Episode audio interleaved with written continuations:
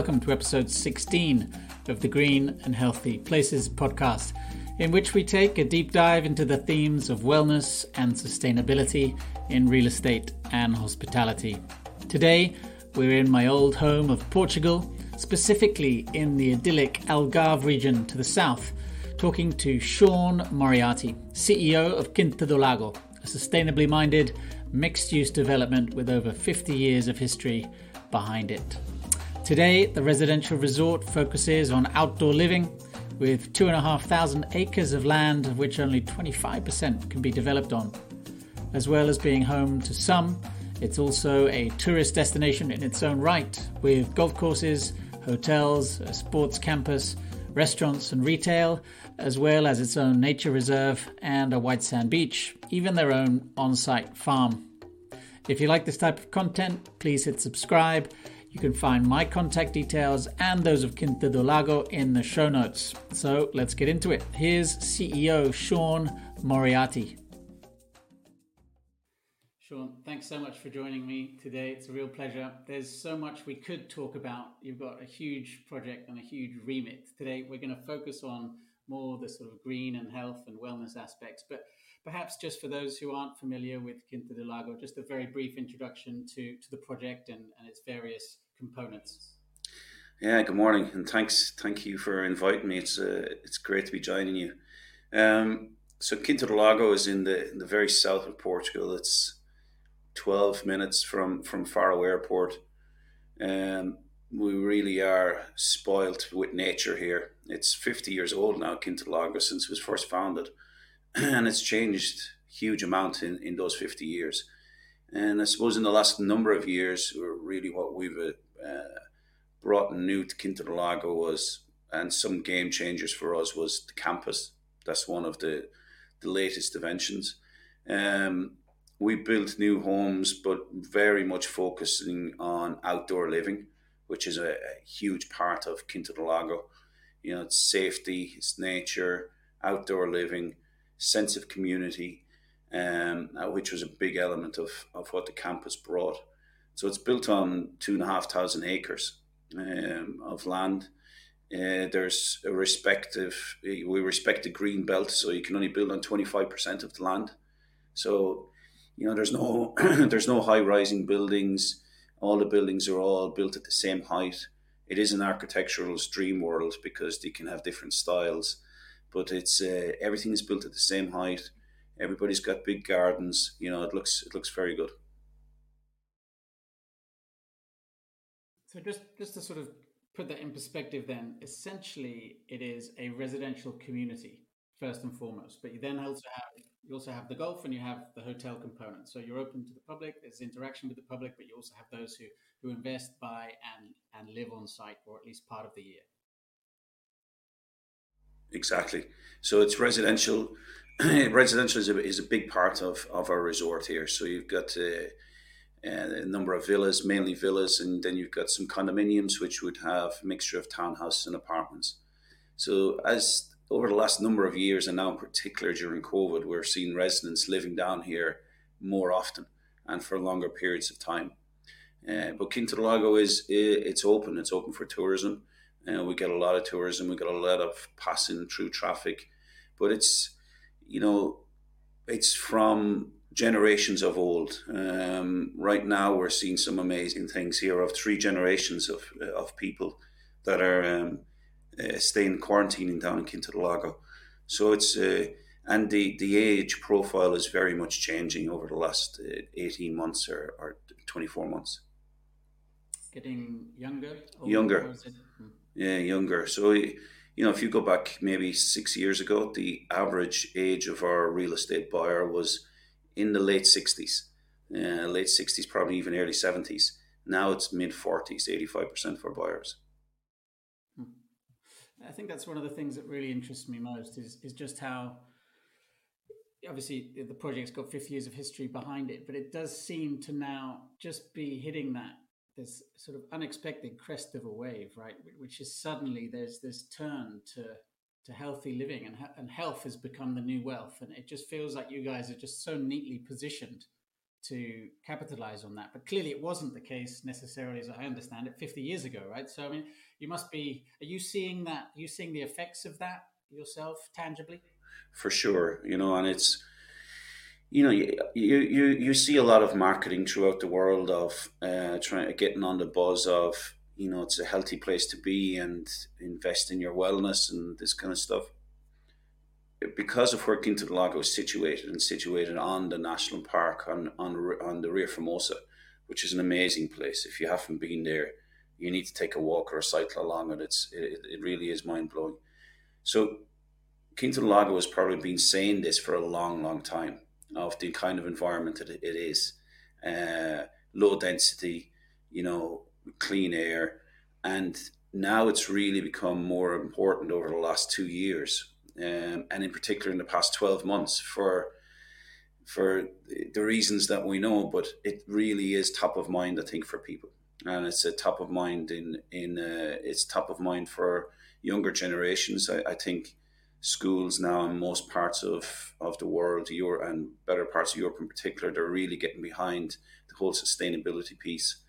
My nine year old can have conversations with me about sustainability that I don't fully understand, I have to admit. And that's a great, great place to be. So, so clearly, in one sense, there's wider external factors that are turning in your direction. But how have you, as a team, uh, strategically had to respond to what's going on around here over the last two years? Like, what, what has it been a case of new packages, new facilities? How have you tweaked or adapted the offer? You know, we, we, we really want to be the leaders. Uh, we want to be the leaders of change, and that's been a part of our journey for the last number of years. Uh, and that's why we invested so much in, in our resort.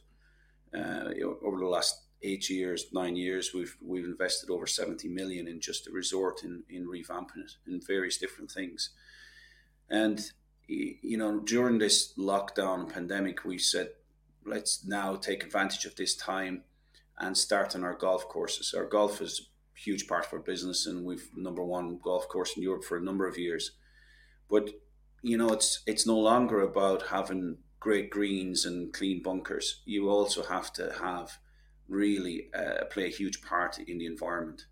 And we went on a heavy audit on, on the machinery we were using on our resorts, uh, in our golf courses, in particular our water pumps and the, how accurate these guys were. And it, you know, it was a surprise to us. There was huge improvements to be made. So that got us then on the movement of investing in our in our golf course and South Course in particular. We're putting in seven million into that at the moment. But you know, one of the big results out of that is uh, we've completely changed the water system that we've put in. We've re, uh, redesigned or got help, help in to redesign our pumps because they weren't efficient enough. And at the end of this, with the new grasses we're using, the new pumps we're using, we're going to be using uh, 20, 30% less water consumption per annum, which is massive in an area like this, uh, where water is so important in a warm weather environment. So they, you know, that's that's one piece of it. I have hundreds of pieces I could speak to you about, including our farms and everything else. You mentioned the farm, and that was going to be one of my questions because it, does. It, just looks like sort of this idyllic setup that you've got. Like, what was the? Is that more of a, if you like, a sort of soft marketing piece, or is it is it literally a functional working farm that contributes to the restaurants? Like, how have you how have you structured that that investment and and ongoing maintenance of the farm? Well, to be honest with you, we had that piece of land uh, a number of years ago, and we really wanted to get into. We want to evolve our restaurants quite a bit, and to buy local is very important for us. To buy local is actually harder than it seems, even though we've got amazing fresh markets here.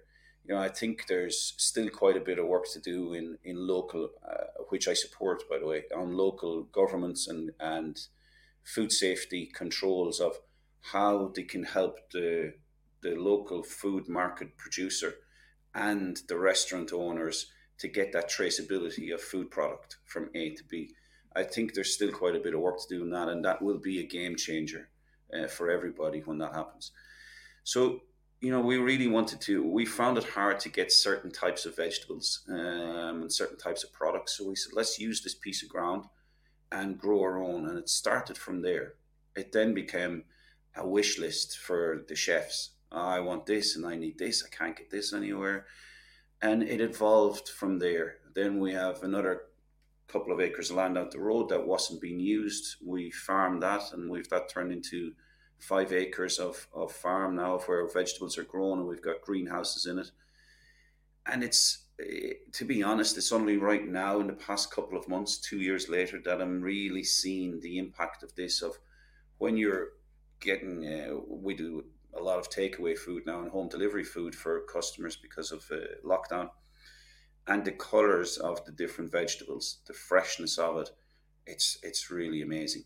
And we're going to expand on that quite a bit. I've got some exciting things happening this year. I hope uh, on the farm, but yeah, it's not something that we're making a lot of money out of, but it's uh, it's bringing making a huge change in our footprint, of course, but also the quality of what we are, we're providing. You mentioned then the idea of, of the connection and, and, your relationship with the wider community. And obviously, you know, we talk now about community often in the same breath as, as sustainability and, and wellness. Just wondering if there are other things that you're doing, or how else you're you're engaging with the community. Has that been a piece of your your CSR plan from the beginning, or have you had to up um, those uh, those initiatives? Yeah, we, we've we've always had a great connection with the with the community here, with the the residents and guests that we come in. We've got a quite a large database. You know, I uh, there's you've we've got a lot of uh, golf club members in the campus. You know, games like padel it brings to get people together. You've got various different groups. I think what really stood out very quickly here last year when the pandemic uh, started off, we we had this flatten the curve thing that was going around the place, and and ourselves and the the rest the res, uh, residents uh, very quickly within one week pulled together at the very beginning to raise funds for the local hospital, and uh, I think it took nine days, and there was a half a million donated to the local hospital to get um, some machinery that they really needed, and that how quick that pulled together was amazing. That was really and the les the, the the the residents just grabbed it, led it. I didn't have to be very much involved. Um, got involved a few times, and it was just completed. And uh, I was just looking at my WhatsApp groups lately. They're still talking on it. Uh, there's still pieces going on it, and that showed a sense of community. You know, whereas at times it seems it's very transient here, people plugged in very fast. So you know that, that we get we look for feedback for every now and again from residents on different things. I've, I spoke to seven or eight residents this week about a new restaurant we're opening up and bounced a few names off them to get their feedback. Funnily enough, all seven of them had different opinions, but it didn't make my life any easier. But you know, we do engage quite a bit.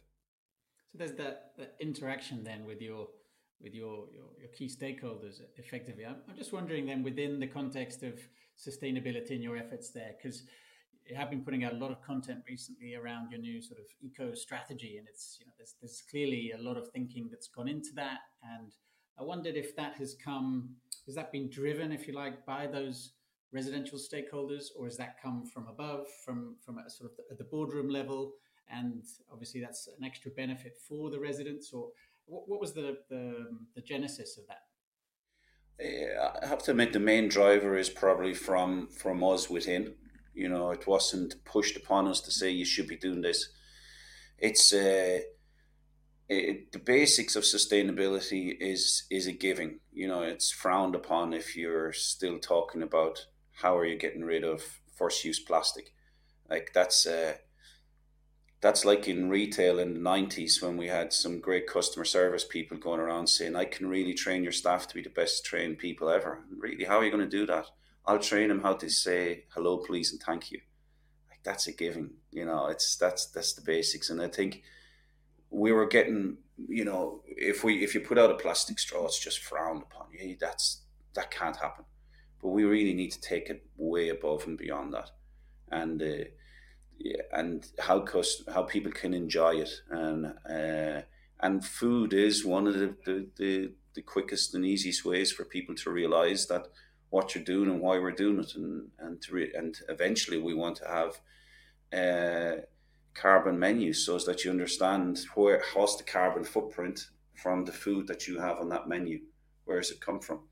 And I think it's uh, eventually that's where we'd like to get to in one or two of our locations and explain if we look, you really love figs. Figs are out of season now, so I had to get them from Brazil. And that's the impact.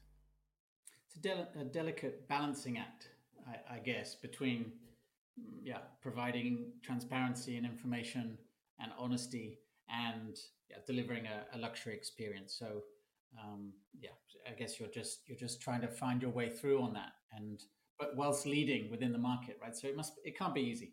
Uh, I, with you mentioned the campus, and that would be perhaps another example of where you really push the boundaries. Um, you know, when I visited, that for me is is genuinely a sort of let's call it semi elite level or pro level sports facility that you just do not find in hotels, let alone residential developments. So the question it begs asking again, did that come from demand from the market, or did you just say, you know what, we're not going to do a standard gym, we're going to completely raise the bar on that and set a new standard for hotel and residential gyms?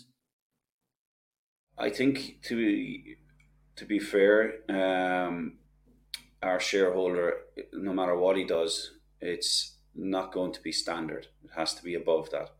And I think that's what the demand is. If you're going to, if we're going to maintain this leadership role of resorts and this is where we want to be, it's expected that it's going to be above and beyond uh, what the norm would be. And, you know, to, we really wanted it to be a game changer within Quinta do Lago. So, the campus, ideally, in our mindset when we set it out, we wanted the campus to become a fly to destination, not just Portugal to be a fly to destination, Quinta to be fly to, but the campus. And that very much happened uh, because we eventually, you know, after it being built, it took two years to build it. Uh, our first teams, they came from Beijing, they came from the Premiership in, in, in the UK, they were, they were traveled from all over the world. We had PSG, we had various different teams here, football teams, and they haven't been in Quinta before. A lot of those players have never been here, so they came here because of the campus. So, and that's really what we wanted to wanted to do. But the important thing about the campus is it's built to the standard for the elite athlete. But our tagline is very clear: be elite, whatever your level and so it's open for everybody. So you can train with the elite athletes at your side. We don't close off parts of it, you know, unless there's a big football team here and they need some privacy. We've got all the machinery, all the techniques, um, and the coaches that would train a, an elite athlete, and it's open for everybody. It's open for residents and guests. Uh, you know, I use it every day, and I'm elite at my level. I'm not. I'm not at somebody else's level, and that's what we want it to be. You know, it's uh, it's it's uh, we're a big believer in backing the underdog, if that fits in.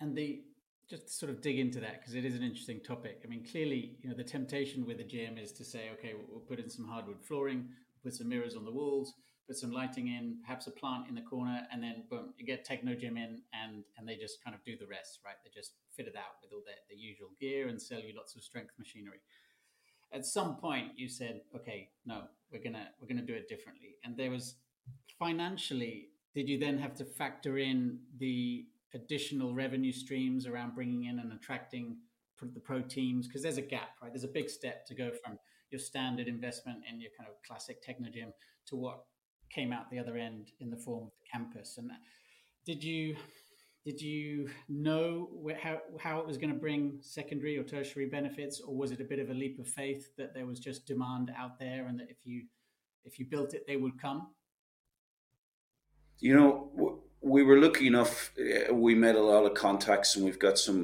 we've got some friends in the LMA for instance um, and we were able to speak to some football teams and managers um, and ask them you know, of the places you go to, where is the best?